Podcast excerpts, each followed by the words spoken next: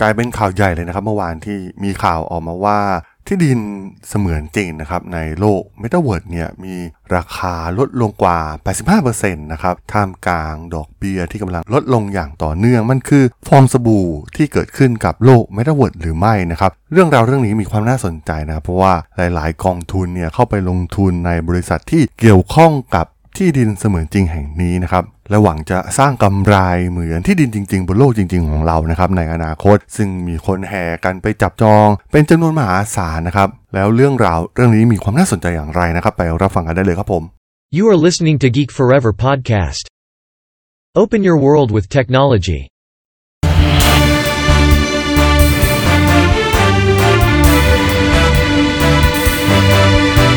This is Geek Daily.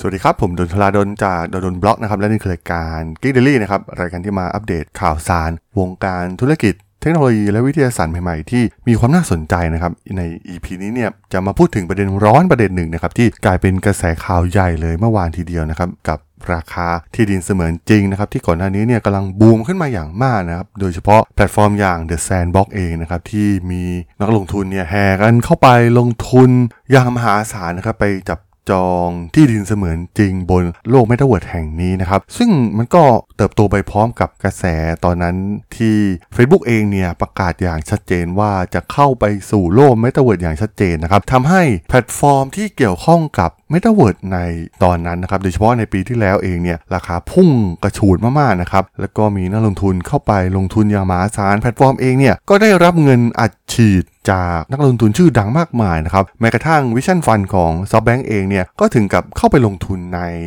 แพลตฟอร์มอย่าง The Sandbox นะครับที่หลายๆ คนน่าจะรู้จักกัน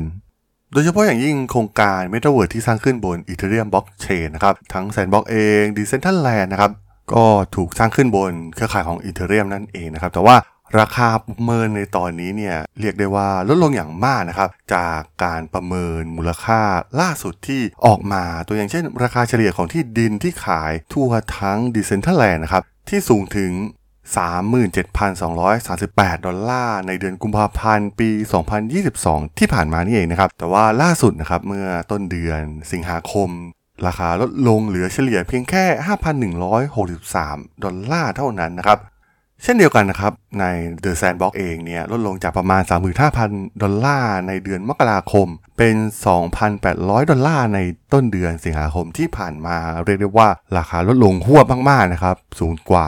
85%เลยทีเดียว นักลงทุนเนี่ยเสียหายกันอย่างหนักนะครับสำหรับการเข้าไปจับจองที่ดินในโลกเสมือนเหล่านี้นะครับซึ่งมันก็สอดคล้องกับ พวกแพลตฟอร์มอย่าง GameFi เองนะครับที่ตอนนี้เนี่ยมันค่อนข้างที่จะเป็นขาลงแล้วนะครับ เราจะเห็นได้จากหลาย ๆ เกมเกมชื่อดังเนี่ยยอดผู้ใช้งานยอดผู้เข้ามา Active User เองเนี่ยก็น้อยลงไปมาก ๆ นะครับ หลังจากเกิดปัญหาหลาย ๆ อย่างนะครับ ทั้งเรื่องการโกง rug pull เอง หรือการล่มสลายของ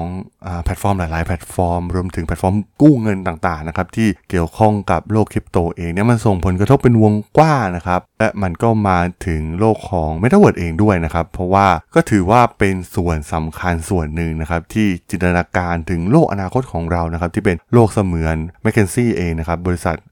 ด้าน consulting ชื่อดังเนี่ยก็ประเมินว่าในปี 2030 เนี่ย ตลาดนี้นะครับจะมีมูลค่าสูงถึง 5 ล้านล้านดอลลาร์สหรัฐเลยทีเดียวแต่ว่าในช่วงนี้เนี่ยถือว่าเป็นช่วงขาลงนะครับ แล้วก็มูลค่าตลาดของโทเค็นที่เกี่ยวข้องกับ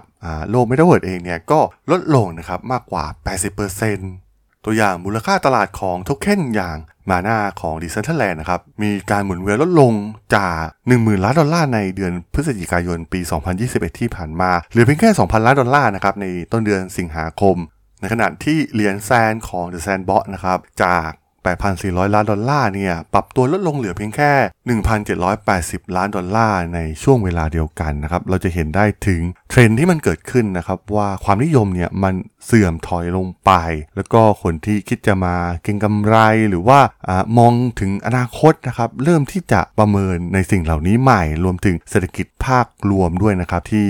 เงินเนี่ยถูกดึงออกจากระบบเหล่านี้นะครับมันเป็นทั้งวงการคริปโตเลยก็ว่าได้นะครับ ซึ่งหลาย ๆ คนเนี่ยก็ได้ออกมาเตือนนะครับเหล่านักวิชาการเนี่ยออกมาเตือนว่ามันอาจมีการปั่นราคานะครับสุดท้ายเนี่ยมันนำไปสู่ภาวะฟองสบู่ที่แตกออกมานะครับเพราะว่าที่ดินเสมือนจริงเนี่ยน่าสนใจนะครับเพราะว่าพวกมันเนี่ยสามารถผลิตออกมาได้แบบไม่จำกัดแตกต่างจากที่ดินในโลกแห่งความเป็นจริงนะครับมันมี physical มันมีพื้นที่ที่ชัดเจนมาก ๆ นะครับและกำแพงในการ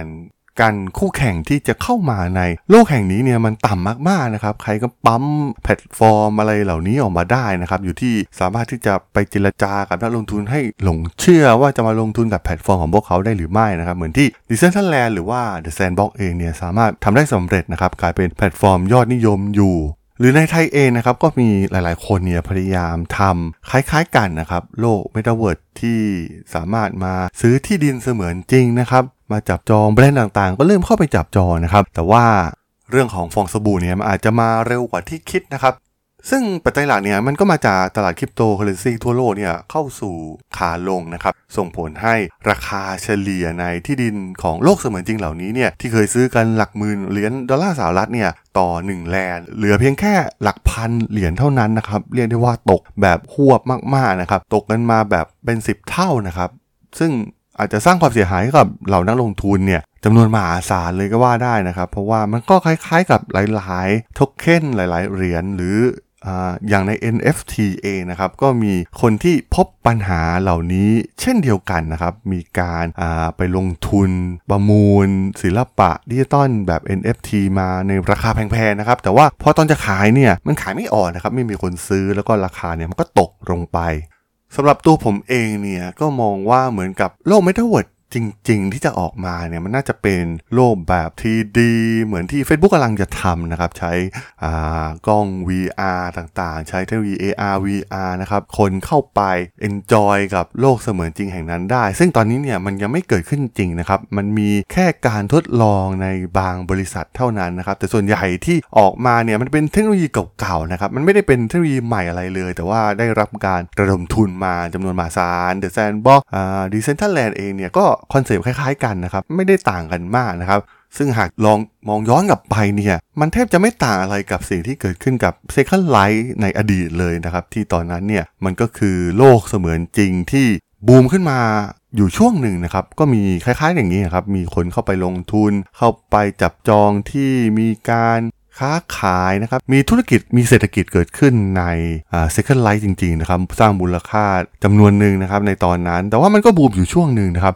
ราะว่าสุดท้ายเนี่ยเรื่องของเวลาเนี่ยมันเป็นสิ่งสำคัญมากนะครับแล้วก็มันก็ไม่ได้เป็นเทคโนโลยีอะไรที่ใหม่มากนะครับ มันยังไม่เข้าถึง end user ได้มากพอนะครับ เพราะว่าอย่างในยุค Second Life เองเนี่ยตอนนั้นก็เป็น 3D แล้วนะครับ แล้วก็มันก็ต้องใช้การประมวลผลที่ค่อนข้างสูงเหมือนกันนะครับ ซึ่งมันไม่ไปถึง end user มันไม่สามารถเข้าไปถึง user ทุกคนได้ เหมือนในทุกวันนี้เนี่ยถ้า Second Life มันออกมาตอนนี้เนี่ยมันอาจจะประสบความสำเร็จก็ได้นะครับ เพราะว่ามือถือหรือว่าเครื่องคอมพิวเตอร์ของทุกคนเนี่ยโอ้โหแรงมากๆอยู่แล้วนะครับสามารถเข้าไปใช้งานแพลตฟอร์มพวกนี้ได้อย่างสะดวกสบาย และก็อีกอย่างหนึ่งที่สำคัญมากๆก็คือเรื่องของเวลานะครับ เพราะว่าตอนนี้เนี่ยมีแพลตฟอร์มมากมายที่กำลังแย่งชิงเวลาของพวกเรานะครับ ทุกคนไม่ว่าจะเป็นแพลตฟอร์มโซเชียลมีเดียมี Facebook มี TikTok มี Twitter โอ้มีอีกมากมายนะครับ ที่เกิดขึ้นทำให้วันหนึ่งของมนุษย์เราเนี่ยมันมันเหลือน้อยลงไปมากๆนะครับ หรือมีการแย่งชิงมาจากพวกแพลตฟอร์มสตรีมมิ่งอีกนะครับ ทั้ง YouTube เองหรือว่า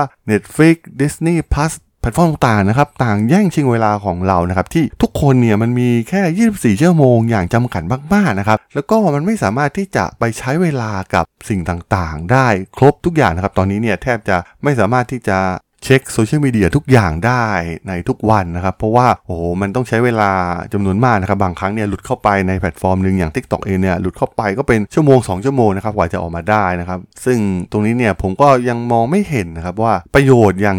ตัวที่ดินเสมือนจริง หรือว่าโลกเมตาเวิร์สที่กำลังสร้างกันอยู่ตอนนี้นะครับ มันจะนำไปใช้ประโยชน์ได้จริงอย่างไรนะครับ ผมมองว่าสุดท้ายแล้วเนี่ยเราอาจจะต้องรอรูปแบบชัดเจนของโลกเมตาเวิร์สที่จะเกิดขึ้นในอนาคตนะครับ ตัวอย่างเช่น สิ่งที่ Facebook กำลังทำนะครับ การใช้อุปกรณ์อย่าง VR headset เข้าไป enjoy กับโลกใหม่นี้มันเป็นเรื่องใหม่จริงๆนะครับ แต่ว่าพวก The Sandbox หรือว่า Decentraland เองเนี่ยมันมันแทบจะเป็นเทคโนโลยีที่ไม่ได้มีความล้ำอะไรมากเลยนะครับ มันไม่ต่างจาก Second Life อย่างที่ได้กล่าวไป และโจทย์ที่สำคัญนะครับ ที่ผมได้กล่าวไว้ก็คือเรื่องเวลาคนเราเนี่ยมันมีจำกัดมากๆ ตอนนี้เนี่ยมันแทบจะไม่สามารถที่จะไปเพิ่มกิจกรรมอะไรเพิ่มเติมได้อีกแล้วนะครับ ซึ่งถ้ามันไม่โดดเด่นจริง ๆ ไม่ มีความน่าสนใจจริงๆเนี่ยมันก็ยากนะครับที่จะเข้าถึงกลุ่มแมสแล้วก็ให้เข้าไปใช้งานเป็นแพลตฟอร์มหลักเหมือนที่เกิดขึ้นกับโซเชียลมีเดียเอง หรือว่าแพลตฟอร์มสตรีมมิ่งเองนะครับ ซึ่งตรงนี้เนี่ยเป็นโจทย์สำคัญมากๆนะครับของโลกเมตาเวิร์สว่าจะก้าวผ่านอุปสรรคในส่วนนี้ไปได้หรือไม่นะครับ แล้วก็ผมก็มองว่าสุดท้ายเนี่ยเราก็ต้องรอสิ่งที่ Facebook ทำนะครับว่ามันจะ นำไปใช้ในวงกว้าง กลุ่ม mass เนี่ยมาใช้งานได้จริง ๆ หรือไม่ ซึ่งนั่นจะเป็นสิ่งที่ชัดอย่างชัดเจนนะครับว่า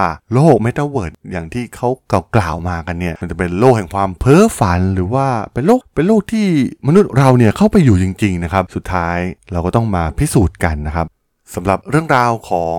ฟองสบู่เมตาเวิร์สในเรื่องของมูลค่าที่ดินในโลกเสมือนใน EP นี้เนี่ยผมก็ต้องขอจบไว้เพียงเท่านี้ก่อนนะครับสำหรับเพื่อนๆที่สนใจเรื่องราวทางธุรกิจ เทคโนโลยีและวิทยาศาสตร์ใหม่ๆ ที่มีความน่าสนใจก็สามารถติดตามมาได้นะครับ ทางช่อง Geek Forever Podcast ตอนนี้ก็มีอยู่ในแพลตฟอร์มหลักๆ ทั้ง Podbean Apple Podcast Google Podcast Spotify YouTube แล้วก็จะมีการอัปโหลดลงแพลตฟอร์ม Blockdit ใน